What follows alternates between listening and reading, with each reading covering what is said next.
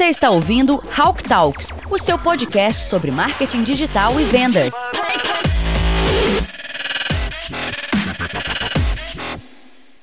Shut up and sit down.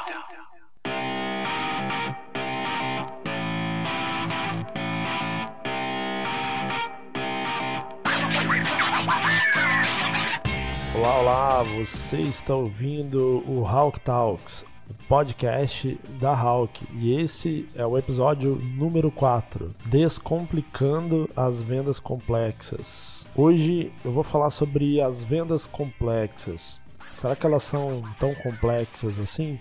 Eu trouxe esse assunto porque é um assunto que muita gente tem dúvida, né, do que é de fato uma venda complexa e não consegue muito bem diferenciar as vendas complexas das vendas simples. Mas é muito simples e eu vou te explicar como é que funciona, como é que é a jornada e a diferença básica dessas duas, dessas duas formas de vendas, né? A venda complexa, basicamente, ela é uma venda associada a uma jornada de compra maior, uma jornada de compra onde o cliente, o potencial cliente, né, o consumidor daquele produto ou serviço, ele passa por uma jornada muito maior do que uh, uma venda simples. Ele, ele precisa passar por, por alguns estágios, né? Esses estágios, uh, eles se dividem em três principais estágios que dentro de cada um desses estágios possuem uh, algumas fases, né? Mas eu vou falar aqui sobre esses três principais estágios e exemplificar cada um deles. Basicamente, a jornada de compra de uma venda complexa ela se inicia na, na, no estágio de conhecimento. Imagina só que você vai comprar um carro. Primeiro você tem que ter essa decisão, né? Antes de buscar em qualquer lugar, você precisa ter com você mesmo essa decisão de adquirir um novo carro. É, suponhamos que você já tem um carro e está buscando um carro uh, melhor, está buscando trocar o seu carro para um carro mais atual. Quando você toma essa decisão de adquirir um novo carro, você inicia um processo de pesquisa. Você começa a pesquisar, a procurar por carros é, associados ao modelo que te interessa. Essa pesquisa geralmente ela se inicia pela internet. Você vai buscar no Google, né? Você vai procurar carros de modelos parecidos com aquele que você acredita que, que vai te atender, que vai atender às suas necessidades. E aí você começa a ser impactado né, por anúncios, uh, por artigos, por vídeos eh, e diversos outros conteúdos relacionados àquele carro que você está procurando.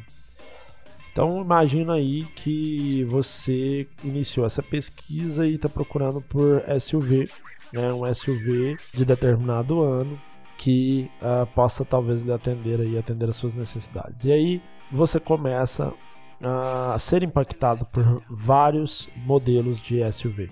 Dentro desses modelos de SUV, nós temos várias marcas e várias características aí, né? várias categorias. Então você começa a estudar qual categoria que se adequa mais à sua necessidade no momento e começa a, a, fazer algo que a gente chama de prova social. Você começa a compartilhar com seus amigos, com parentes, com pessoas próximas e busca uma validação social, né? Por exemplo, se alguém conhece esse modelo de veículo, se alguém já tem esse modelo de veículo, se ele é realmente um veículo econômico, se ele atende às suas expectativas de custo-benefício. E aí você começa também a considerar questões relacionadas ao design, à durabilidade, ao pós-vendas da, daquela determinada marca, enfim. Bom, passado esse estágio aí do conhecimento, né, que a gente chama de conhecimento ou de aprendizado descoberta, quando a gente está falando de, de funil, né, de inbound marketing, é, vem aí o estágio da consideração, ou seja, você considera de fato que você realmente vai comprar um carro e que você vai comprar um SUV. E você também considera qual é a marca que você vai adquirir. Ah, você é, entende que precisa comprar, né, que vai comprar um veículo de determinada marca. E aí dentro dessa marca você ainda tem algumas características que você precisa considerar. É, se o carro ele vai ser um carro de combustível flex, um carro é, a diesel, se vai ser um carro é, com motor mais potente ou com motor menos potente, enfim. então você está ali no estágio que a gente chama de consideração. E aí passa-se para o último estágio, né, o estágio dentro dessas todas essas características que você avalia para o estágio de decisão. E em todas essas fases é, é importante que a marca ela esteja presente, né? É importante que a marca ela esteja se comunicando com você, porque como eu disse, você vai ser impactado por é, dezenas de anúncios e conteúdos de todos os tipos possíveis. Então é importante que é, você, enquanto é, empresa, enquanto empresa que precisa vender um produto ou serviço, é importante que você esteja presente na vida do seu cliente no momento que ele está é, é, nessa fase de consideração, uma fase realmente muito delicada, porque ele pode talvez considerar adquirir um produto ou serviço de outra marca ou do seu concorrente. Né? Bom, falando assim, a gente consegue ilustrar quais são as etapas aí, qual é a, né, a, complexidade da jornada de uma compra de um veículo, por exemplo. E não vale só para veículos, né? Vários produtos se enquadram é, na modalidade de venda complexa. Geralmente são vendas que necessitam de muito conteúdo é, e de muita informação para que o cliente decida. Né? Você não chega numa concessionária e adquire um carro assim como você adquire uma roupa, por exemplo. E aí a gente já consegue traçar um paralelo entre venda complexa e venda simples. É, então, além dessa questão da jornada, né, a venda complexa ela tem uma jornada longa, a venda simples ela tem uma jornada curta. É, ainda tem as questões, por exemplo, de argumentos. Né? Na venda simples, é, os argumentos emocionais eles funcionam mais. Né? É uma venda mais impulsiva, né, onde, por exemplo, você vai ao shopping e vai adquirir uma roupa. É, é, mais por impulso. Você adquire uma roupa que você gosta, né, que te agrada ali no momento, e você não vai avaliar, por exemplo, é, como foi produzida aquela peça, que tipo de maquinário foi utilizado, qual a matéria-prima. É, essas questões elas são pouco relevantes é, quando a gente está falando de uma venda simples. Por mais que é, existam essas características e que é, sejam utilizadas como diferenciais, não são é, cruciais para que a venda aconteça. Se você gostou daquela roupa, é, você não vai deixar de comprar ela porque ela é feita de determinado produto ou, ou não. Né? É óbvio que quando a gente está falando aí de questões relacionadas a, por exemplo, uma pessoa que só consome produtos veganos, né? Ela tende a olhar esse tipo de, de características. Mas quando a gente está falando de um universo mais generalizado, é, o que acontece realmente é uma venda mais, muito mais impulsiva. No caso da venda complexa, os, as questões técnicas são levadas em consideração, ou seja, a pessoa não vai adquirir o carro só porque o design agradou. É, o design ele precisa agradar, mas outras características precisam vir juntas. Né? Quando a gente está falando, por exemplo, de uma prestação de serviço, uma assessoria, né, como é o caso nosso da, né, de consultoria né, da Hawk, ou por exemplo, quando a gente está falando de um SaaS, né? SaaS, uh, é, para quem não sabe, é Software as Service, ou seja, é quando você utiliza a licença de um software e paga por mês para utilizar. Quando a gente está falando de é, desse tipo de produto, desse tipo de serviço, é, questões técnicas são muito mais é, consideradas do que questões emocionais. Outra característica que diferencia a venda complexa da venda simples é, são as objeções. A venda simples ela tende a ter poucas objeções. Né? As objeções são mais uh, fáceis de serem identificadas e são muito poucas perto das objeções de vendas complexas. Por exemplo, o que seria uma objeção em uma venda simples? O preço. Né? Uma, ah, vamos, vamos, considerar uma roupa, né? uma, um calçado, um tênis.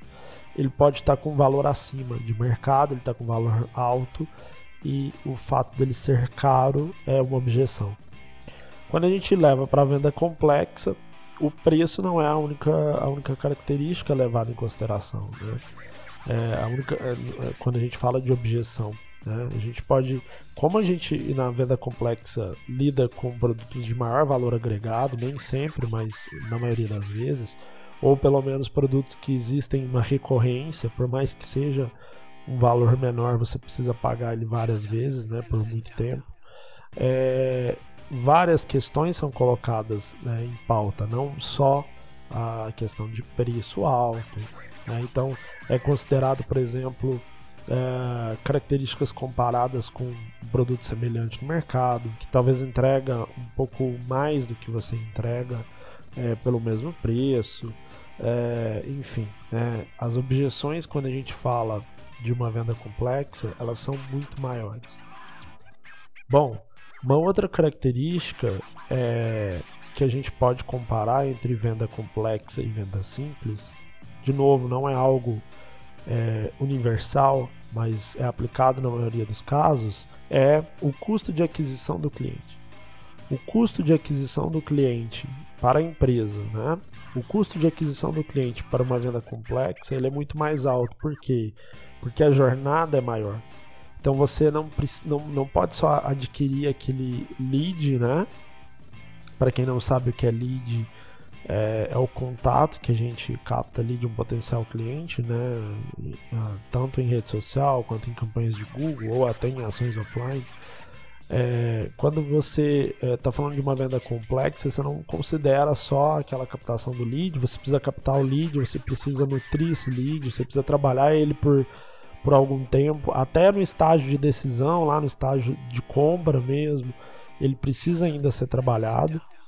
E isso faz com que todo esse trabalho custe alto para você, né? Custe, é, tenha um custo mais elevado do que uma venda simples, né? Porque a venda de uma roupa, do que a venda de é, um óculos, do que a venda é, de algum equipamento eletrônico, né? Que seja um equipamento mais simples. Então, é, o custo de aquisição do, do cliente da venda simples ele é muito menor do que o da venda complexa. É, quando a gente fala, por exemplo, é, de, de, venda simples, é né, uma venda que ela, ela pode acontecer sem a intervenção de um vendedor, né, necessariamente. Por exemplo, quando a gente está é, falando de um e-commerce, né, o e-commerce é, é, é o autosservice, né? A pessoa entra, escolhe o produto que ela quer e adquire e faz a compra. Quando a venda é complexa, eu não consigo necessariamente disponibilizar aquele produto para que a pessoa entre e compre, compre, né? Eu preciso que ela passe por um vendedor, preciso que ela passe por alguém para explicar mais sobre aquele produto, para nutrir mais ela sobre aquele produto, para tirar as dúvidas dela, para quebrar as objeções dela. Então, é, quando a gente observa a importância do vendedor é, na venda complexa, a gente percebe que ele é, é muito mais difícil você substituir ele por automação ou por uma venda autosservice, onde a pessoa é, consome sem a necessidade de um vendedor. É, na venda complexa isso é muito mais difícil. Né? A gente vê aí, por exemplo, exemplo exemplos de é, né, a loja da Amazon onde a pessoa entra, adquire o produto que ela quer e sai sem ter contato nenhum com o vendedor, nem com caixa, nem com nada. É, outros exemplos até que no Brasil tem startups aí que estão testando modelos em condomínios, né, de é, quiosques que você entra lá, adquire o produto, paga pelo aplicativo, sai, não tem contato com ninguém, ou seja, são vendas simples, são vendas que é, eventualmente nem precisam de um vendedor envolvido, né? É, e a venda complexa não, ela de fato precisa que você tenha contato com alguém para que essa pessoa te instrua melhor sobre determinado produto ou serviço. Bom, de um modo geral, resumindo, né, a venda simples ela é uma venda é, baseada mais no varejo, na venda de varejo, né, produtos de bem de consumo, né, como roupas, sapatos, eletrônicos, produtos que são consumidos imediatamente né, e que geralmente possuem um valor agregado mais baixo. A venda complexa ela é baseada em produtos de maior valor agregado, como carros, casas, apartamentos ou serviços mais técnicos uh, que possuem recorrência, né? por exemplo, os famosos software as service, os softwares por assinatura. Né?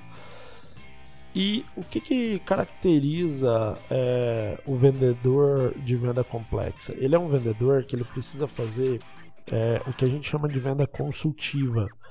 Ele precisa entender muito sobre aquele produto, porque o cliente, é, o potencial cliente, ele já chega muito nutrido, né, geralmente, muito munido de informação sobre aquele produto. Então ele já sabe é, várias características daquele produto, conhece o seu concorrente e, e, muitas vezes ele acaba sabendo mais até do que o vendedor. Acontece muito.